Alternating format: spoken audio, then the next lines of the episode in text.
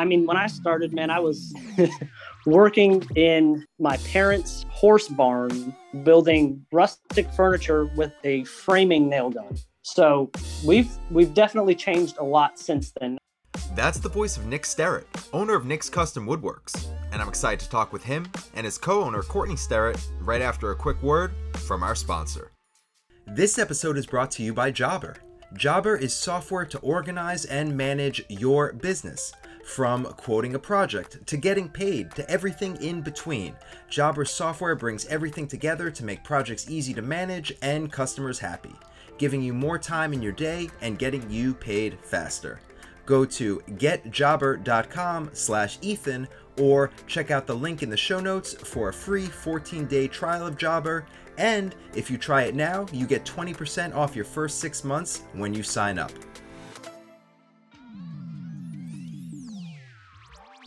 Hello and welcome to Building a Furniture Brand with Ethan Abramson, the show that talks about the business behind the furniture business. On this episode, I sit down with Nick and Courtney Sterrett, owners of the Jacksonville, Florida based furniture company, Nick's Custom Woodworks. Now, Nick and Courtney did not have their roots in the furniture business. Far from it, actually. Nick worked at a corporate job and Courtney had a bakery. But, as you will hear, once they committed to the furniture business, they jumped in with both feet and haven't looked back since. They learned the building side right along with the business side. And although it was a big learning curve with a combination of incredibly hard work and unshakable belief in quality customer service and laser focus, they've built their company into what it is today. Follow along as we talk about building your customer base, social media and your company's bottom line, working together as a couple and as business partners, and so much more. But let's go back and start at the beginning of their story. Back when building furniture wasn't something either of them had ever even thought about. Prior to 2014, I had almost no experience in woodworking, which is kind of crazy that we started full time in 2015. Uh, 2014, I was working a desk job at a corporate company, sitting in a cubicle, working on a computer all day. It was high stress, high anxiety. Um, it literally, I it was killing me. I couldn't do it. And my wife and I decided to build a tiny house on wheels. So we started from scratch. Again, we didn't know anything about building stuff. So we bought a trailer, bought all the supplies, and we built a tiny house on wheels in about four months and actually ended up living in it for three years. And that's where most of my knowledge for starting to understand how tools work, what tools do what, and basic concept of building things. That's where all that began. It's so funny how you say such a stressful job and then you decide to go into furniture making. People who build furniture or want to build furniture are definitely a different breed, a different type of person because I'm sure that people sitting in an office, typing on their computer, sending emails, look at people who are building furniture full time in a shop, dealing with cutting wood and loud noises, and think that there could be nothing more stressful than that. And being in a nice air conditioned room with a mouse and a computer screen is is the opposite of stressful but I totally understand what you mean. Sitting at a computer is very, very hard for me, and I'd much rather be in the shop. I feel what you're saying, and I'm sure a lot of people listening feel that as well. So naturally, we decided a woodworking business would be appropriate. but it wasn't until we moved into the tiny house and we were actually remodeling his mother's um, back porch that I asked him for Christmas to build a table, just a pallet table basically. And he enjoyed doing that. And we decided to put it on Marketplace on Facebook to see if anybody would be interested in buying one. And it kind of just progressed from there. He sold a couple of those, and then gradually people would just ask him if he could build other items. And it kind of just took off. We got we got really lucky. Luck is definitely at play when people start a business, but hard work is there right alongside neck and neck in that race. what kind of work did you all put in? Because you were learning the business side and the building side at the exact same time. And that must have been a steep, steep learning curve for both of you. So the learning curve was really steep in the beginning, learning how to operate the business and learning how to actually build the furniture and market it and sell it. Luckily, Courtney's had experience. She's owned a business. So she had some knowledge of how that works. So we coupled that with learning how to build everything and went from there and Nick would come home from his regular nine to five job and put in another four or five hours in the evening till dark building furniture and set a goal to pay off all his debt. So then he could go into full time woodworking, which was his dream, um, to have financial freedom and time freedom. And he did that, I want to say, in less than six months. Yeah. From the time that I started woodworking I think I put in my notice probably four or five months into woodworking. So we were pretty confident at that point that we were all in. We had enough orders for at least a couple of months. We had no debts, so we had no reason to not jump in. And the stress and anxiety of the office job was just another factor that played into making that that leap. And you just wiped it all away and happily ever after building furniture. the end. well, we, we skipped a few steps, but yeah, yeah, we got there. Well, the few steps in between are why we're all we're all here. So let's get into how you started marketing yourself as a business, how you got your name out there to continue to stay busy year after year after year? So, as we said, we started selling on Facebook Marketplace, and we stuck with that for a couple months, I'd say. And then word of mouth kind of took over. So people would say, Where did you get that coffee table? And they would pass them along to us. And we started with our Facebook page, gained a following on there, and more and more people would message us asking if you can build this, how much would it be? Can you do this? What about this project? And that's kind of how we took off.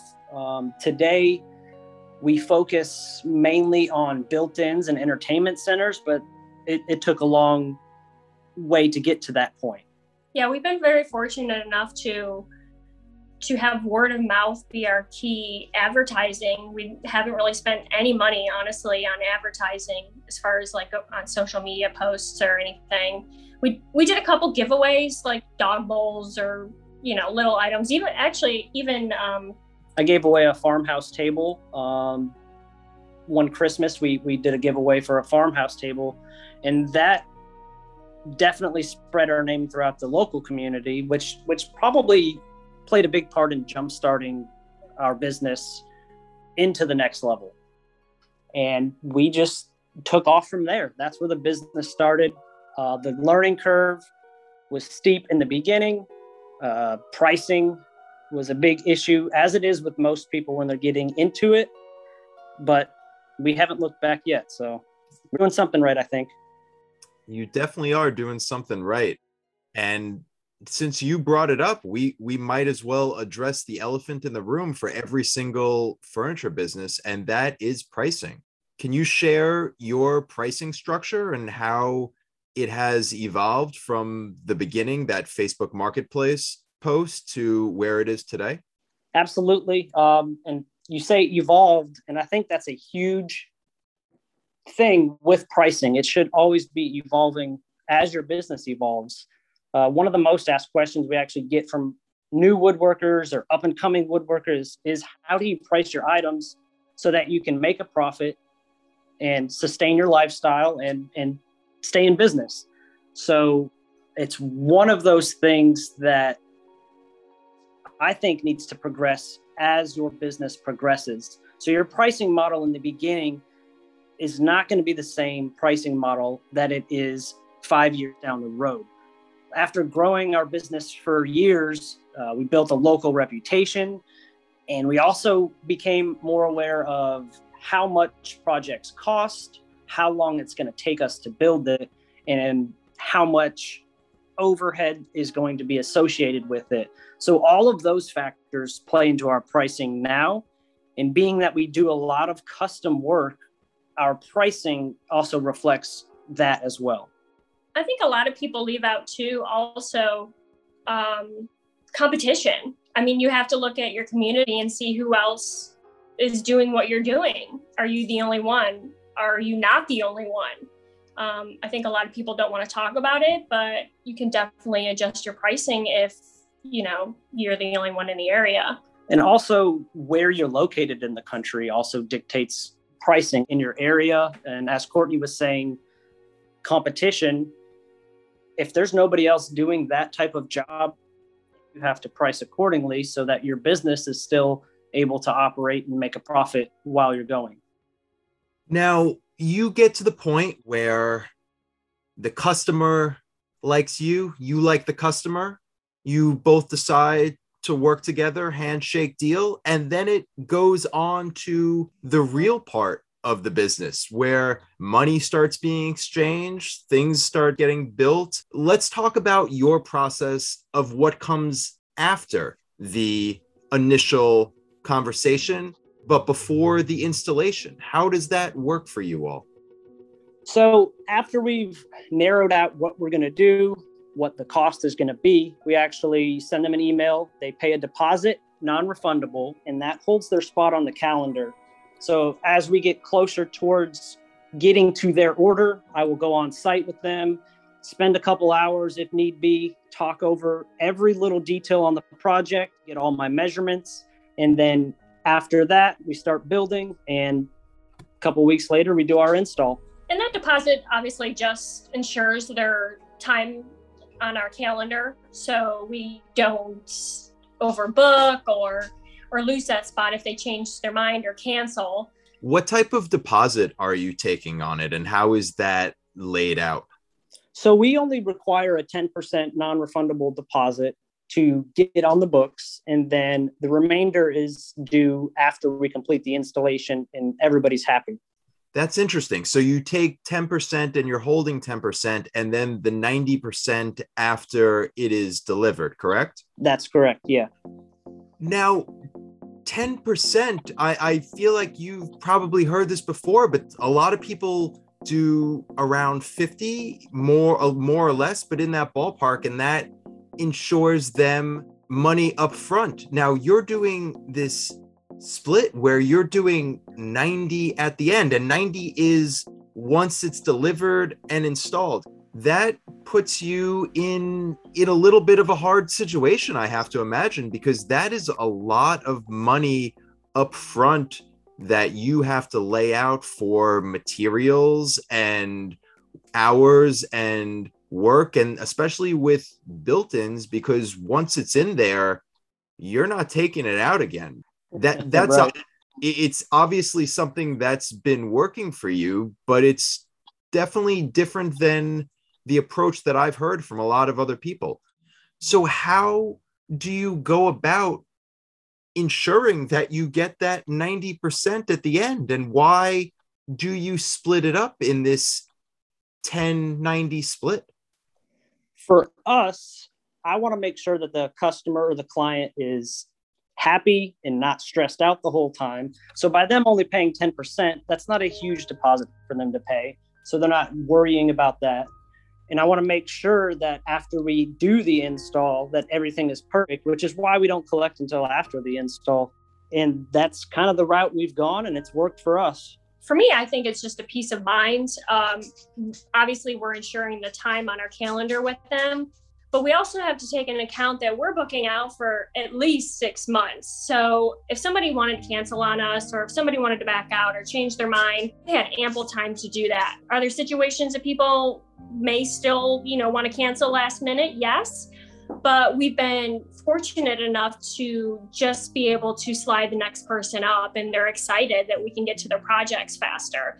So it's a non-refundable 10% you know which at that point we haven't purchased any material because we can only hold so much in our shop because we don't go out to the sites and measure until right before. So for to ask somebody to fork over 50% of a project that we haven't even met in person yet or measured for, right. we just have rough estimates. That also ensures fluctuation on the price. So we tell them it will be around, you know, roughly this. And by the time we get around to their order, if we get there and they change their mind most of the times and you know the price increases it's it's not as dramatic because they haven't forked over 50% of it already and then we've already increased it again. I think a customer is a lot more comfortable paying a 10% deposit than a 50 or an 80. Um, so that that's worked for us. It definitely has. And there is nothing wrong with something that works for you. But I have I also have to imagine that these are built-ins and they go into somebody's house and you are making holes in walls and you are screwing things down and you're building it so it doesn't go anywhere. Now, how are you ensuring that not only do you have a happy customer, which is, yes, very important, but at the end of the day, how do you ensure that you also have a paying customer? So before we deliver and install say an entertainment center we always take pictures through the whole process and make sure that everything is you know approved and to their liking. So there are no surprises when we get to their house and we are installing. It's comfortable for us it's comfortable for them. I think it kind of reassures them there's no surprises when we show up. And honestly we've just never had any problems when we're standing in someone's house for them to pay us i think it'd be different if if we were shipping something, which then you would get a full payment ahead of time, anyways. I have to imagine that you have a pretty ironclad contract in that situation because, yes, you want the client to be happy, but at the end of the day, you also want to walk away with a check in your hand. How do you manage that aspect of it? The contract and making sure that a happy client is also a paying client. So our contract is actually in the same email as our deposit. So they go over the whole contract, they pay the deposit, and that is them agreeing to the terms on the contract. We haven't had any serious issues. Uh, most of the time, any issues are resolved on site, and we really just shoot for happy customers. So, well, customer service is a giant part of custom furniture because you are shaping something for somebody's home that they have in their mind. You have to put it on a piece of paper, you have to build it, then you have to put it in their home. And being somebody that's easy to work with goes a long way in making that customer happy with the piece yes, you also have to build good furniture, but being somebody who's easy to work with is a big deal in this industry. What are some of the things that you've learned over the years? Some of the practices, some of the experiences that you've gathered that have really shaped the way you view customer service to keep clients happy? I would I would say being open and honest with your clients is one of the top ways to keep them happy. If you think something isn't going to work as far as the design that they send you, maybe mention that to them, adjust it so you guys can work together. Um, what else? I mean, I don't know, man. I think I've just gotten lucky with that part. Well, I think you have to be doing something right. Maybe it's just your personality because i was definitely taken aback by the the 10 90 split. That is something yeah. that i honestly have never heard but i like it. I like it if it if it works for you if you feel like that is the way to make your clients happy and it's been working for you for many years then there's nothing wrong with it. You you just keep doing your special sauce of customer service and making people happy. And but there's also the other side, the building of it. How has your building progressed? Because we jumped right into the the business side of it but Right. we forgot that you were also growing your building side of it as well. So, how has your building side grown over the years to continue to make clients happy with the pieces that you deliver? I would say our building side, as far as building style or type of furniture, that's that's changed a lot since we started. We started like a lot of other woodworkers, just with your basic rustic style furniture. Um, I mean, when I started, man, I was working in my parents' horse barn, building rustic furniture with a framing nail gun. So we've we've definitely changed a lot since then. Now we're doing more entertainment center style cabinetry work, uh, getting more into the finer woodworking stuff. So we've grown along with the years that we've been doing it. I mean, yeah, Now, now I know you said you were building your first pieces in a horse barn with a Oh, yeah. with a with a framing nailer, which is not it, it is not is not the the height of luxury furniture. I'll put it I'll put it that way. But how did you go about growing your tool collection while working? Did you just invest everything back into the business? Did you have a plan for the tools you needed or did you just buy the ones that you like and sort it out once the once the bill came? so going back to that horse barn that I started in, that's actually the same shop that I'm in now. So the property that we are on, we actually purchased from my parents when they moved, and I upgraded that horse barn into my woodworking shop. So now the entire horse barn is our shop. Going back to the tiny house and all of that stuff, all of those decisions were to reduce our spending and cost of living and and everything else. So when we got to the point to go full time on the woodworking, our overhead cost was super low.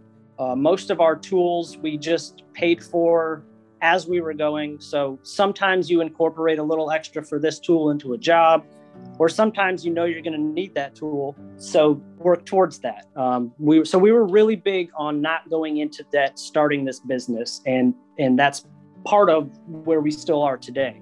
I have to imagine in the beginning there were a lot of horsepower jokes as as as Yeah. as as it as it turned from a horse barn into a, a full building that is now uh, a shop. So I'll have I- to get you some some pictures of it how it used to look.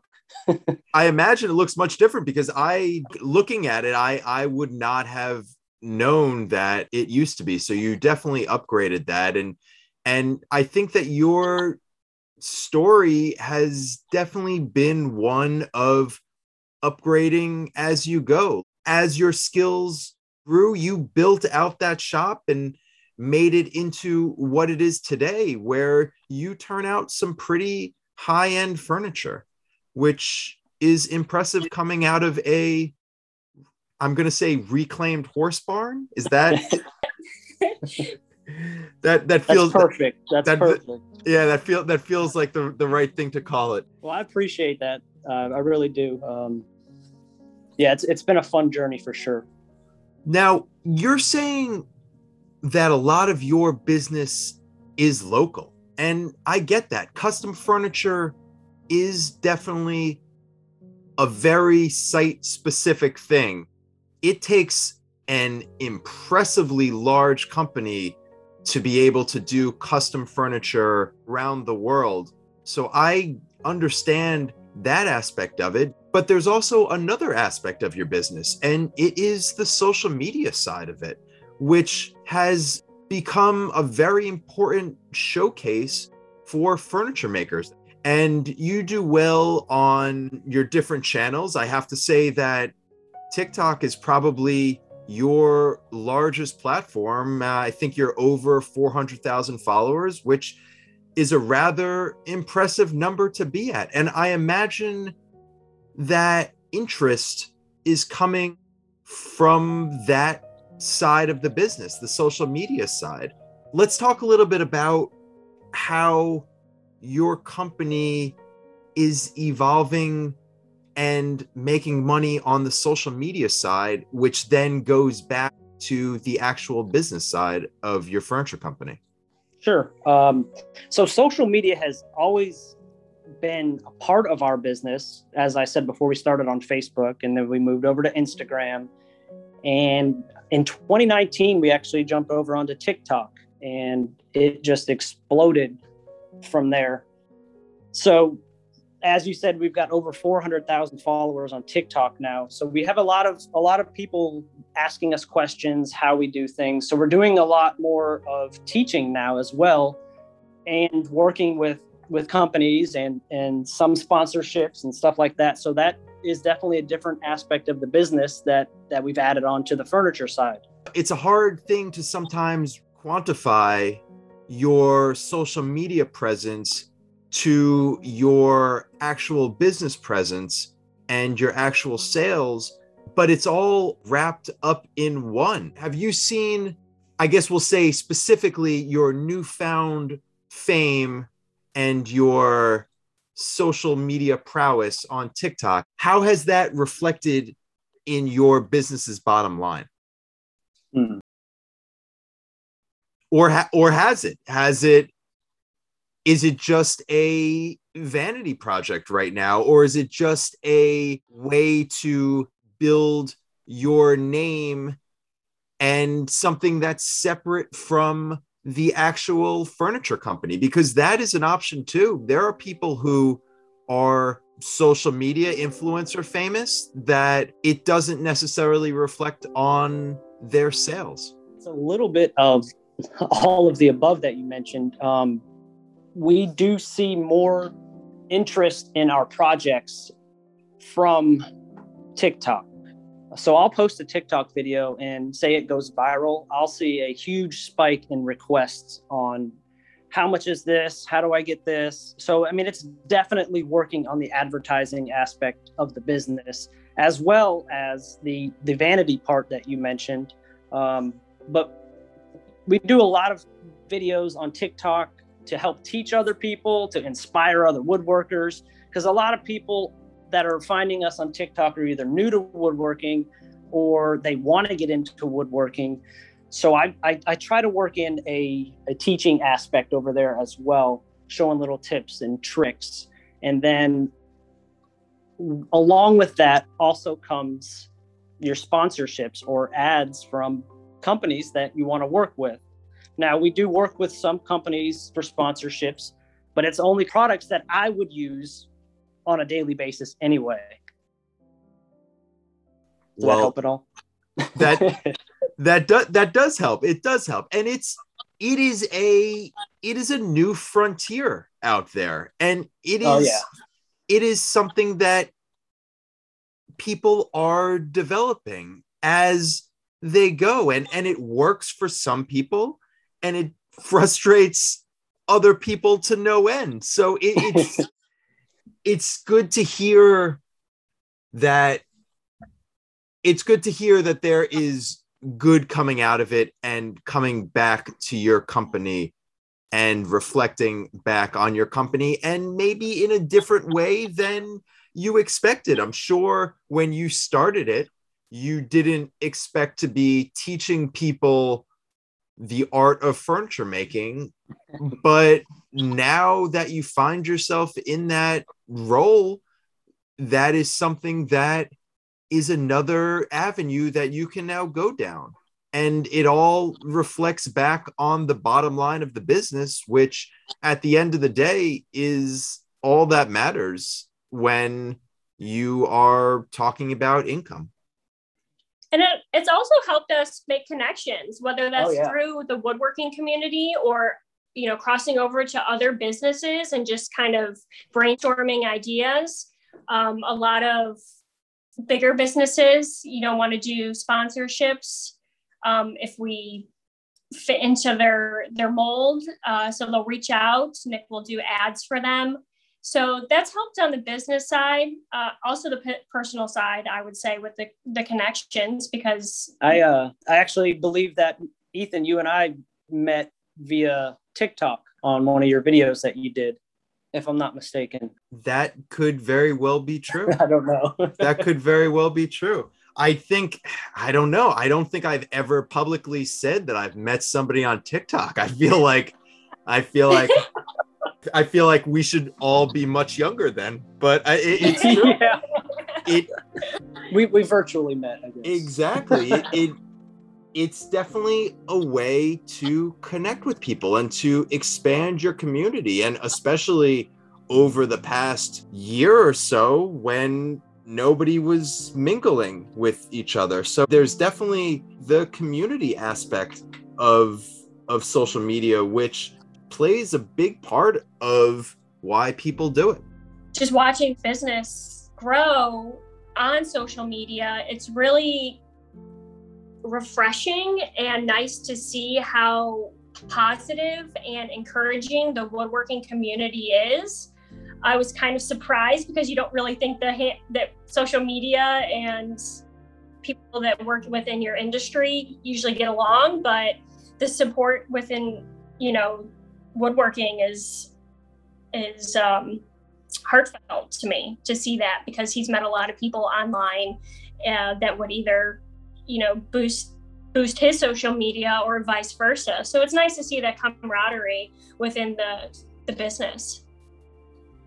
Now, boosting and support are very important things. And as a couple who are also business partners, I imagine you spend a lot of time together and there there are people out there who are in the same position where they work full time with their significant other. They build a business with somebody, and there is that business side, but it also encroaches on the personal side because how could it not? Anyone who's ever run their own business or started their own business knows that there is no nine to five when it is your company. And a lot of the conversations probably revolve around business over the years, I'm sure you have developed a good working relationship. How have you both learned to navigate the professional and personal side of having a business together? When I first started getting into the business side of the woodworking, my wife actually owned her own separate business at that time. So she owned a bakery. So we already had experience working with each other and we already knew that we work well with each other. We're not the arguing type. Um, she's the boss. We already know that. But we work very well together. And so I do most of the building portion, uh, designing the furniture, building the furniture, she handles all of the painting portion and finishing of the furniture. So she's definitely got the eye for for the detail. Um, but she also handles the books and all of those other things that most people don't talk about in a business. So yeah, the building stuff is awesome, but there's also those other parts of a business that need to be done that are just as important and she handles all those and we work really well together that way and we have for years. I think we got a good taste of that with our first business. Um, we learned very quickly that we were good working with each other. Um, he has his his um, high points and I have mine. You know, I do a lot of the the books and the fine detail, the detail coming from, you know, decorating cakes and kind of being artistic and and then him building. So I think it's a good mesh of both business and physical labor. Um, he's a very even though we're both introverts he's a very social person as far as being online he loves teaching people he loves making videos he genuinely loves being on social media where I am not so much in love with social media. Um, it's just very draining to me. So I think it's a good balance in that way. I kind of remember that when he's on social media, he's doing it for work and, you know, um, and I can do the back end stuff. There is definitely that behind the scenes part of a business that does not do as well on social media. I can't imagine people tuning in to watch numbers being uh, added into Excel sheets, but that is as important as the building of the furniture as well. Absolutely. Uh, uh, it's just as important, maybe even more, because if if your numbers aren't straight and you're not doing something right on that end, it's going to reflect on the other end in the shop building furniture. There are a lot of people out there who can make furniture, but not a lot of people who can make furniture and run a business at the same time. Yeah, I totally agree. That that's why I think the the teamwork that we have right now is perfect for that. It's the best combination and and yeah. Now there are a lot of people out there who are in your 2014 shoes. They are working a job that they don't like. They see this woodworking furniture horizon and they want to make that jump. They want to follow that path. They want to try their hand at the furniture business. And there are also people who have already made that jump and who are doing this full time, but they're just not seeing the results that they want. What type of advice could you give to people who are out there trying to also run a successful furniture company? So, one of the biggest things for us when we were starting out was to have our finances in order, our personal finances, so that our business didn't have to have so much strain on it in the beginning to support us in our normal day-to-day life at home. Uh, we paid off a lot of our bills got out of a lot of debts and i didn't take the leap of quitting my normal day job until i was debt free uh, and that really i think that really really played a big part in in the growth and how we've been able to succeed up until now. Um, and kind of how we did that was taking a look at what was important um, our spending what bills we had keeping that normal day job was important until we got to that point where we were comfortable enough to take the leap so my normal day job was nine to five. I would work nine to five. I would get home. I would change clothes. I would build furniture from about six to 10 at night every single day. And then Saturday and Sunday, I would also build furniture. So that is how we built up the business while still working. So we had two incomes working towards one goal.